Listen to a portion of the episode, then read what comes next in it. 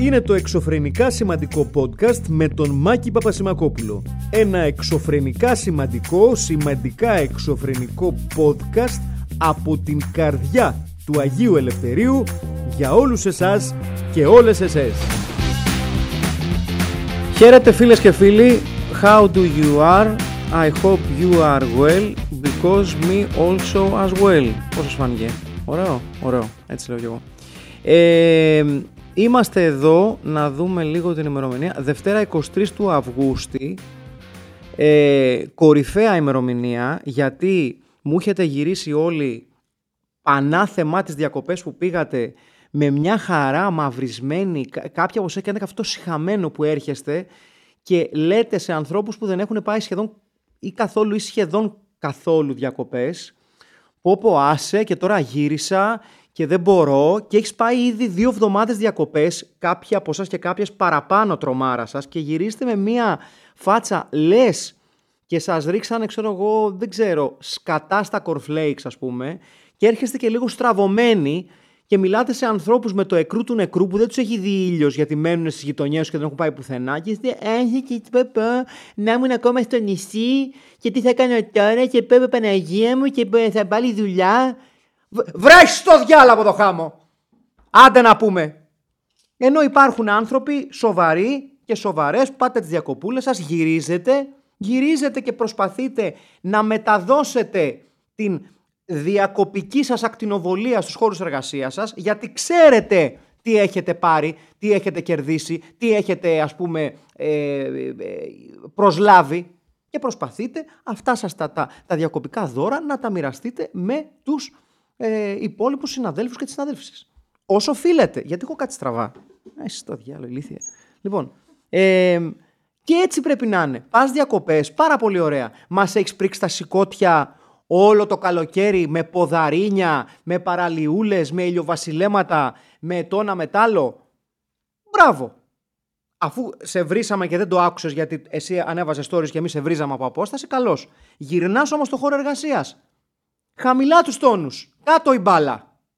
Όχι με τη μία ήρθαμε και για μύρλα, μύρλα. Μαυρισμένη, λιοκαμένη μύρλα, μύρλα που, που, που, που, που, που κολλάει πάνω της η άμμος. Σκάστε!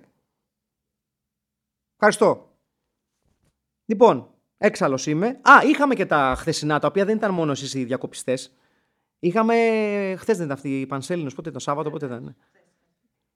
Ε, τρελαθήκα, δεν είναι Πανσέλινος και αυτό και η εκτινοβολία. Τι, τι, τι λέτε μωρέ, τι, τι, πώς σας επηρεάζει Πανσέλινος, η λύθη. Μας δουλεύετε. Σας επηρεάζει και Πανσέλινος. Μ' αρέσει που κάποιοι και κάποιες από εσάς το χρησιμοποιείτε και σαν φόντο για τους έρωτές σας, που σε δύο μήνες θα έχετε χωρίσει. Τα ξέρετε αυτά, μην σας τα λέω. Τα καλοκαιρινά ρομάτζα δεν διαρκούν ποτέ, παιδιά. Δηλαδή, όσοι και όσοι κάνετε, κάνετε το εξαιρετικό λάθος, παιδιά. We've been there. Και βάζω και τον εαυτό μου μέσα. Αυτό που μπαίνει ο Μάιος. Λες, το έχω, το ελέγχω. Εντάξει, δεν μιλάμε τώρα να είσαι έξω δεκαεπτά, δεκαοκτώ, δεκαεννιά, είκοσι, είκοσι ένα και με το μπαίνει το καλοκαίρι και έρχεται ο ήλιος, πέφτεται με τα μούτρα στα ρομάτζα. Οκ, okay, στις νεαρές ηλικίες θα κάνουμε όλοι. Όσο μεγαλώνουμε, αντιστεκόμαστε σε αυτό το κάλεσμα και λέμε, ξέρω εγώ, εντάξει, okay, θα ξεμεγαλώσαμε τώρα, αυτά τη φορά. Αλίμονο τώρα, αν πέσουμε με τα μούτρα στα ρομάτζα, τι είμαστε παιδιά, είμαστε αλίμονο. Το Μάιο. Τον Ιούνιο... Έχει φύγει το γελάκι, αλλά επιμένουμε σε αυτή τη θέση του. Αλίμω, τι, εντάξει, δεν, σιγά μη, δεν, δεν κάνεις τώρα για το καλοκαίρι, δεν κάνεις τέτοια πράγματα. Δεν, δεν, δεν έχει νόημα. Πάει και ο Ιούνιος. Μπαίνεις τον Ιούλιο και έχεις αρχίσει να κάνεις λίγο σηκών γκέσιμες. Εντάξει, δεν κάνεις τέτοια πράγματα. Δεν κάνεις. Εντάξει, αν γίνει κάτι, δεν είναι ότι κλειδώνεις την πόρτα και δεν αφήνεις κανένα να μπει μέσα, αλλά να. Αύγουστο.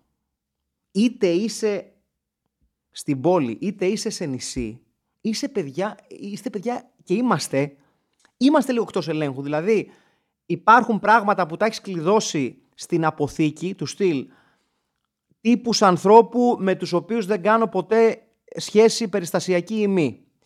Ε, παλαιές σχέσεις τις οποίες δεν ξεθάβουμε. Όλα αυτά, και τα έχεις πάει σε ένα υπόγειο, έχεις σπάσει το, το τσιμέντο του πατώματος Σαν τον John Wick, θυμάσαι τον John Wick που του φάγανε το σκυλί στο πρώτο και έσπασε το πάτωμα και από εκεί έβγαλε το κουτί με τα όπλα και τα νομίσματα και έγινε πάλι ο John Wick. Κάπως έτσι λοιπόν. Και φτάνει ο Αύγουστος, έτσι, έχουμε αντισταθεί στο κάλεσμα του ηλίθιου ρομάτζου, του ρομάτζου χωρίς λόγο, αιτία και, και, και καλό τέλος. Και κάπου εκεί που έχουμε αντισταθεί κάτι συμβαίνει, κάτι γίνεται, τύπου ένα συναισθηματικό κουτάβι που έχουμε μέσα μας κάτι παθαίνει και πηγαίνουμε παιδιά στο, στην υπόγεια αποθήκη της ψυχής μας, σπάμε τα τσιμέντα και βγάζουμε από μέσα το μαύρο κουτί που έχει μέσα ανθρώπους με τους οποίους δεν κάνουμε σχέσεις παλές μας και τους παίρνουμε όλους τηλέφωνο, στέλνουμε μηνύματα, χαμός, τι γίνεσαι, δεκατρείς Αυγούστου, είσαι Αθηνά, για πες, χαθήκαμε. Και αν είμαστε και είστε άτυχοι και άτυχες, καταλήγουμε να κάνουμε κάτι με κάποιο πρόσωπο, το οποίο με το που γίνεται, μετά από δύο μέρες, μία μέρα λέμε mm. μαλακιούλα. Και ξεκινάει πάλι η διαδικασία να χωρίσεις. Αν όλα πάνε καλά και οι δύο ξέρετε ότι είναι λάθος, οπότε λέτε εντάξει, κατάλαβες, να είστε κανάς καλά, αλλά γεια σου, χάρηκα που σου ξανά είδα. Πότε να μην σε ξαναδώ, γεια σου. Τα λέμε. Τυχαία στον δρόμο. Ή αν είμαστε άτυχοι, κάποιος εκ των δύο το έχει πιστέψει ότι this time it's for real, έτσι.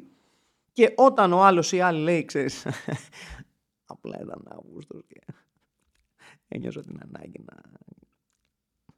Και αρχίζει πάλι και αυτό και τα ίδια και σε βρίζει και αυτό. Και... Δεν μιλάω from experience, αλλή μόνο έτσι, δεν μου συμβαίνουν αυτά. Προς Θεού, δεν, δεν είμαι τέτοιος άνθρωπος γενικότερα. Έτσι. Ε, όλα αυτά τα λέω έχοντας μπροστά μου δύο ανθρώπους που έχουν πάει τις διακοπούλες τους. Αν και, εντάξει, σε, σε σχέση με τους υπάρχοντες ως cast members αυτού του podcast, η, η, η καλοκαιρινή αίρια... Ε, η, η, η Goddess Govary, ρε παιδί μου, είναι, είναι στην κορυφή της λίστας και α, ακολουθούμε καταϊδρωμένοι και, και, και με ανάσα εδώ στο καρύδι όλοι οι υπόλοιποι, έτσι. Ε, έχει πάρει ένα χρωματάκι, όχι προκλητικό, όχι του στυλ πήγα στην Αίγυπτο και, και μη είχαν δεμένοι στις πυραμίδες για ένα μήνα, τύπου τέτοιο μαύρισμα, τύπου Ε, το βράδυ είμαι νίντζα χωρίς να φοράω στολή. Δεν, δεν, δεν είναι τέτοιο μαύρισμα. Ε, εντάξει. Μπράβο, ναι. Είναι λίγο I don't, I don't think you're ready for this jelly. Έτσι, μπράβο. Είναι λίγο... ναι, είναι, ναι. Ε, αυτό. Ενώ ο εδεσιμότατος λολός, έτσι, οι λολς, έτσι. Είναι εδώ, εντάξει, έχει φύγει. Έφυγες λίγο νομίζω, αλλά τίποτα, τύπου... Ε, Πώς λένε κανείς κάτι ταινίες, ε, δεν, έχω, δεν έχω πιει ποτέ μου. Και λες, εντάξει, πού και πού κάνα Μπέιλις. Αυτές, αυτές είναι οι διακοπές, έτσι, του κύριου, του, κύριου, του κύριου Λόλος Λολός. Και σε αντίθεση με την ε, ε, Ιέρια Γκόβαρη, η οποία όταν τη ρωτάνε, ξέρω εγώ, αντίστοιχα για τις διακοπές, ε, πίνεις ποτέ? Μόνο όταν τελειώσει το δεύτερο μπουκάλι. Κάπως έτσι. Ε, έτσι αντιμετώπισε τις διακοπές φέτος. Ε, εγώ, ας πούμε, είμαι μέχρι στιγμής οι διακοπές μου είναι λίγο μοναστηριακές. Του στυλ, θα βγω από το διακοπικό μοναστήρι μόνο να το θελήσει ο Θεός. Δεν το έχει θελήσει και γι' αυτό έχω μείνει μέσα και τρώω ψωμί ξερό. Έτσι, και κοιτάω τους υπόλοιπους άπιστους των διακοπών που τρώνε από το αμαρτωλό τραπέζι της φιλιοθεραπείας, της ραγέτας και των παραλιακών πάρτις. Έτσι είναι, φίλες και φίλοι. Αυτή είναι η πραγματικότητα. Τι να κάνουμε τώρα. Ε, όμως πρέπει να μιλήσουμε θέλοντας και εμείς για τον ε, for the elephant in the room, έτσι, διότι πολλές φορές από αυτό εδώ το βήμα έχω κάνει λόγο για την πλατφόρμα του OnlyFans, έτσι, βεβαίως την πλατφο- αυτή τη μαγική πλατφόρμα του OnlyFans, μια πλατφόρμα που πέραν της πλάκας. Να σας ενημερώσω λίγο, γιατί κάποιοι και κάποιοι μπορεί να το ακούτε και να λέτε δεν ξέρω, ξέρω περίπου τι είναι, δεν ξέρω ακριβώς. Λοιπόν, το OnlyFans είναι μια συνδρομητική υπηρεσία στην οποία creators, όπως για παράδειγμα είναι το YouTube, στο οποίο μπορείς να είσαι ένας creator και να έχεις το κοινό σου, το οποίο είτε κάνεις subscribe στο κανάλι σου είτε πληρώνει. Στο OnlyFans είναι ένα ε, creator page το οποίο είναι μόνο για paying συνδρομητές, δηλαδή μόνο σε περίπτωση που πληρώσεις το ποσό που θέλει ο κάθε creator ή η κάθε creator, ε, μπορείς να βλέπεις το υλικό του καναλιού. Εκεί λοιπόν ε, βρήκαν ψηφιακό καταφύγιο ε, ένας τεράστιος αριθμός από ε, εργάτες και εργάτριες στον, στον χώρο του, της πορνογραφικής βιομηχανίας, οι οποίοι κατάφεραν και οι οποίες κατάφεραν να κάνουν στην άκρη τους μεσάζοντες, είτε αυτοί θέλουμε να χρησιμοποιήσουμε τον πιο βαρύ όρο νταβατζής, είτε θέλουμε να, λέγουμε, να τους λέμε παραγωγούς, προαγωγούς, ε, ε, πορνογραφικούς μεσίτες, όπως θέλετε πείτε το, αλλά σε κάθε περίπτωση αυτοί οι άνθρωποι βρήκαν τη δυνατότητα να φτιάχνουν υλικό για τον εαυτό τους, χωρίς ατζέντιδες και, και, λοιπές, και λοιπούς τέτοιους όρους, και να έχουν ένα δικό τους κοινό, το οποίο ήταν εκατό τοις εκατό δικό τους. Δεν άνοιγε δηλαδή σε κάποιο άλλο κανάλι, ε, δεν ήταν cast member ενός ε, μιας εταιρείας παραγωγής, ήταν ο δημιουργός ή η δημιουργός και το κοινό του της. Ε, δυστυχώς, για τους creators στο OnlyFans, ε, και παρά το γεγονός ότι το OnlyFans έβγαλε, έβγαλε δις, όχι υπερβολή, έβγαλε νομίζω δύο κόμμα δύο δις, αν θυμάμαι καλά το νούμερο, πέρυσι, την προηγούμενη χρονιά, το OnlyFans από ε, δημιουργούς πορνογραφικού υλικού ή ερωτικού υλικού, για να το θέσουμε λίγο πιο κόσμια, γιατί τι πορνογραφικό, ερωτικό υλικό είναι.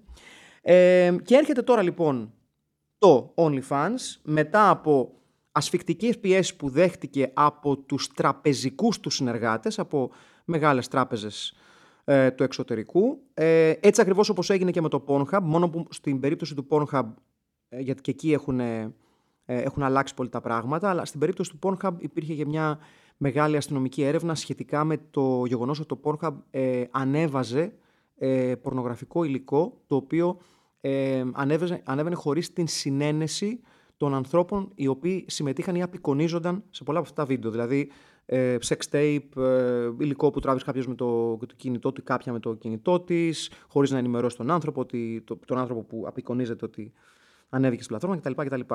Στο OnlyFans κάτι τέτοιο δεν υπήρχε, ήταν καθαρά συνενετικό υλικό δημιουργών ερωτικού υλικού. Έρχεται λοιπόν το OnlyFans μετά από πιέσεις που δέχεται τόσο από ε, κύκλους συντηρητικών activists ε, και το πιο σημαντικό απ' όλα τραπεζικών συνεργατών, γιατί όλες οι εταιρείες έχουν τραπεζικούς συνεργάτες, έχουν τράπεζες με τις οποίες συνεργάζονται, ε, και ανακοινώνει από το ψηλό πουθενά ότι από την πρώτη Οκτώβρη και μετά απαγορεύεται πλήρως το Ε, explicit material, ε, το ακατάλληλο υλικό, για να το θέσουμε σε έναν όρο που μπορούμε να καταλάβουμε και εμείς ελληνικό. Ε, το πρόβλημα ποιο είναι? Πρώτον, ότι το OnlyFans απέκτησε ένα τεράστιο brand name, το οποίο ε, έχει αποκτήσει πλέον και το δικό, τη δική του θέση στην δημοφιλή κουλτούρα. Ε, έχει βγάλει πάρα πολλά λεφτά από τους δημιουργούς. Μην ξεχνάμε ότι, ναι, δεν το είπα αυτό, ότι το OnlyFans παίρνει είκοσι τοις εκατό των κερδών από κάθε creator, το οποίο είναι σχετικά μικρό σε σχέση με άλλες πλατφόρμες, αλλά παραμένει ένα πολύ γενναίο ποσοστό, ε, ειδικά όταν μιλάμε για μια πλατφόρμα η οποία δεν συμμετέχει στη δημιουργία του υλικού, έτσι, είναι απλά host. Ε, θα μπορούσε κάλλιστα, εάν σεβόταν τους creators του το, το OnlyFans, να πει ότι, παιδιά, θα αλλάξουν λίγο τα δεδομένα της ιστορίας μας και θα προχωρήσουμε σε ένα περιβάλλον όπου σε έξι εφτά μήνες από τώρα δεν θα δεχόμαστε πλέον ερωτικό υλικό το οποίο έχει ένα, έναν ορισμό explicit, τον οποίο τον ορίζουμε εμείς. Ανταυτού το OnlyFans, επειδή, ξαναλέω, δέχεται τεράστιες πιέσεις από τους, τις τράπεζες με τις οποίες συνεργάζεται, ανακοινώνει μέσα στον Αύγουστο ότι, παιδιά, πρώτη Οκτώβρη τελειώσαμε, ουσιαστικά βάζοντας το μαχαίρι στο λαιμό των creators που του έχουν βγάλει τα λεφτά και το έχουν φέρει εδώ που είναι. Και λέει ότι, παιδιά, τώρα σας γυρίζω την πλάτη, αφήνοντας το, λίγο, το τοπίο λίγο ομιχλώδες, μέχρι να δει προφανώς αντιδράσεις των creators, προφανέστατα τις αντιδράσεις των, των τραπεζικών sponsors, ε, και μετά να προχωρήσει στην συγκεκριμενοποίηση αυτών, αυτού του όρου. Ε, η λογική λέει ότι στην πορεία των πραγμάτων το OnlyFans θα πει ότι okay, δεχόμαστε κάποιο γυμνό υλικό, ό,τι και αν σημαίνει αυτό, γιατί όπως έχουμε δει και το Instagram λίγο έχει λίγο περίεργες σχέσεις με το τι είναι γυμνό και τι είναι explicit και τι δεν είναι, δηλαδή αν φαίνεται λίγο παραπάνω κόλλος, δηλαδή αντρικό στήθος ναι, γυναικείο στήθος όχι, που είναι πάρα πολύ δίκαιο. Ε, Το Patreon έχει κάνει κάτι αντίστοιχο στο παρελθόν, όπου έχει πετάξει έξω ε, δημιουργούς που έκαναν ε, αυτό που θεωρεί το Patreon explicit material, και πλέον στο χορό έχει μπει και το OnlyFans, δημιουργώντας ένα τεράστιο θέμα. Σε περίπτωση πάντως που, επειδή το έχω διαβάσει ήδη, να λέγεται ότι έλα μωρέ, δουλειά είναι αυτή και κάτι τέτοιο και κάτι τέτοια. Φυσικά και είναι δουλειά. Ε, επειδή βρισκόμαστε το είκοσι είκοσι ένα και καλό είναι λίγο να σταματήσουμε να θεωρούμε το ερωτικό υλικό και τις ερωτικές παραγωγές κάτι αστείο, κάτι μη σοβαρό, κάτι οτιδήποτε άλλο. Είναι μια συνενετική εργασία όπου κάποιος χρησιμοποιεί το σώμα του και πολύ καλά κάνει για να βγάλει τα προς το ζήν του. Αυτό δεν υπάρχει τίποτα κακό σε αυτό. Εάν μιλάμε για οτιδήποτε δεν έχει τη συνένεση ή η συνένεση έρχεται μετά από πιέσεις, αλλάζει κουβέντα, ασφαλώς, αλλά όσο έχει να κάνει με ανθρώπους που εργάζονται στον χώρο της, του ερωτικού υλικού ή της πορνογραφικής βιομηχανίας, πείτε το όπως θέλετε, ε, για να παράγουν δικό τους υλικό ως εργασία, τότε δεν, μας, δεν είναι και πάρα πολύ γόνιμο και δεν κερδίζουμε κάποια, ε, κάποιους πόντους μαγιάς να γελάμε με αυτό ή να λέμε ότι έλα μωρέ, δεν είναι σοβαρές δουλειές, ας πάνε να κάνουν μια σοβαρή δουλειά. Ε, ειδικά, ας πούμε, όταν οι άνθρωποι που θα το λένε αυτό ασχολούνται, ας πούμε, με το marketing ή με τη διαφήμιση, ή που είναι, ας πούμε, μια εμπορική πορνογραφία. Θέλω να το πάρετε έτσι, να το, να το θέσουμε έτσι. Δηλαδή, λίγο η, η ηθική μας πηξίδα να είναι λίγο πιο στιβαρή, να μην έχει μαγνητάκια επιλεκτικής ευαισθησίας. Καταλαβαίνετε, σας λέω. Ε, είναι ένα, ένα πολύ ενδιαφέρον θέμα. Αξίζει τον κόπο να το ψάξετε κι εσείς. Υπάρχουν ήδη, έχουν γραφτεί άπειρα α, άρθρα α, για, τη, για το θέμα του, του OnlyFans. Είναι ένα εξαιρετικά σημαντικό θέμα, το οποίο, εάν θέλετε να φτάσουμε στην, στη ρίζα του, του προβλήματος, είναι η εξής. Ότι σε μια βιομηχανία που εκθέτει τους συμμετέχοντες σε αυτήν μπροστά στην κάμερα στον κίνδυνο της εκμετάλλευσης, οι πλατφόρμες τύπου OnlyFans, όταν αποσύρουν την στήριξή τους σε αυτούς τους ανθρώπους, εκθέτουν αυτούς ακριβώς τους ανθρώπους σε παραπάνω κινδύνους. Στην, στον περαιτέρω υποβιβασμό της αξίας εργασίας τους και της, παρουσ, και, της, και της ίδιας παρουσίας τους, και ασφαλώς τους οθούν σε πιο σκοτεινές πλευρές του διαδικτύου. Ευτυχώς, για την ώρα υπάρχουν κάποιες εναλλακτικές λύσεις, οι οποίες όμως ασφαλώς και δεν έχουν την ε, ε, top brand προβολή που έχει το OnlyFans. Αλλά αυτά θα τα δούμε και στην πορεία. Πάντως, για να το πλακέψουμε λίγο, γιατί πολύ σοβαρέψαμε, τυχαίο είναι ότι το OnlyFans ανακοινώνει αυτό όταν εγώ κάνω τα πλάνα μου για να κάνω προφίλ στο OnlyFans? Ρωτώ. Τι έχει να φοβηθεί το OnlyFans από μένα? Σας διαβεβαιώ, όχι πολλά. Σας διαβεβαιώνω, δεν είναι πολλά αυτά που έχει να φοβηθεί. Take that as you will. Έτσι, δεν θα πω κάτι παραπάνω. Οκ. Okay. Γιατί, γιατί δεν προκαλεί πόνους και ψυχολογικούς, εννοώ, όχι τίποτα άλλο. Πάνω λοιπόν στη στιγμή που εγώ κάνω τα πλάνα μου και αρχίζω και χτίζω τα όνειρά μου, έτσι, μου τα γκρεμίζει το OnlyFans. Φταίω εγώ να πω ότι το OnlyFans το έκανε μόνο και μόνο για να χτυπήσει εμένα? Φταίω, ναι, φυσικά και φταίω, γιατί είναι ηλίθια σαν σκέψη, αλλά μπορώ να την κάνω, γιατί είναι χωρίς κόστος.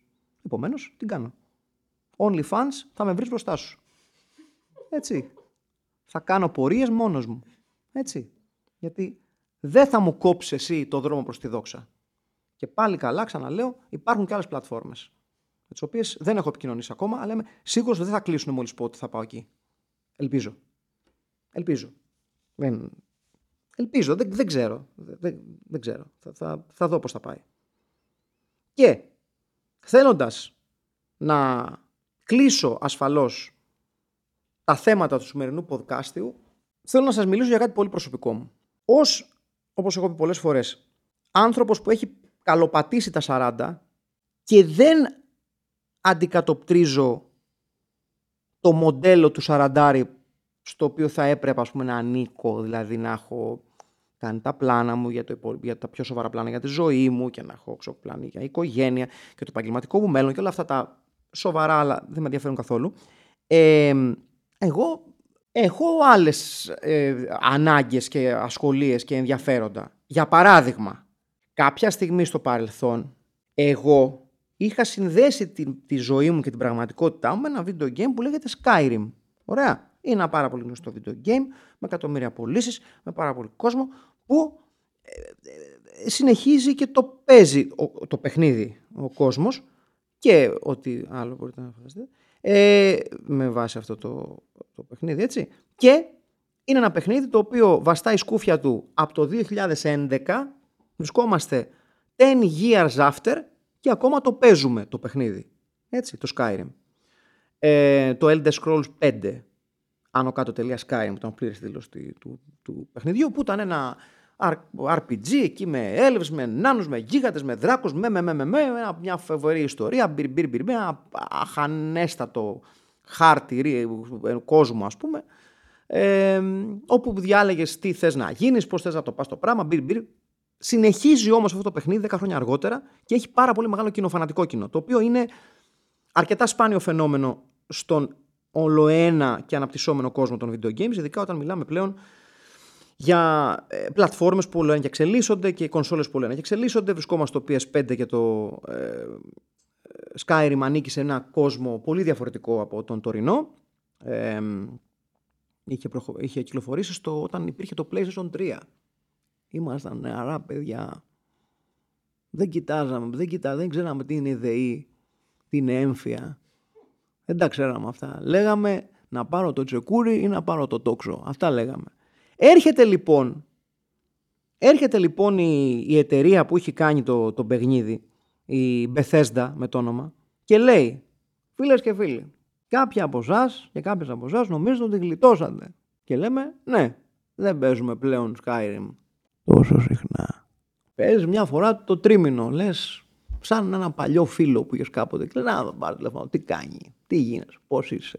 Και βγαίνει λοιπόν η Bethesda και λέει, θα βγάλουμε επετειακή έκδοση, άλλη μία επετειακή έκδοση, έτσι.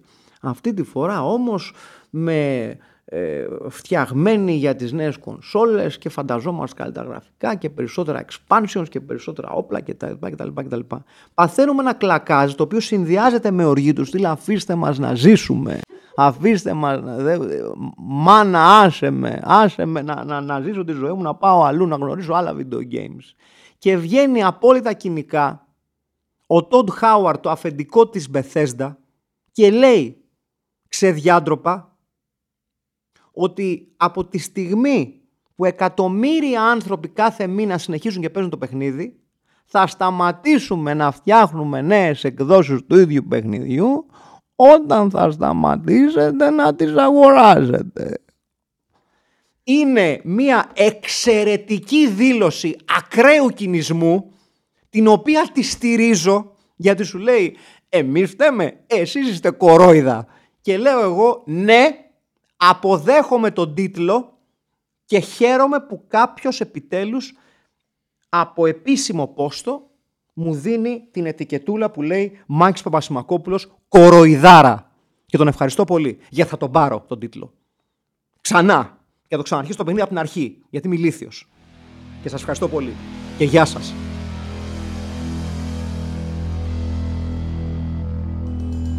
Ήταν το εξωφρενικά σημαντικό podcast με τον Μάκη Παπασημακόπουλο. Και που το ακούσατε δεν καταλάβατε. Άντε, γεια.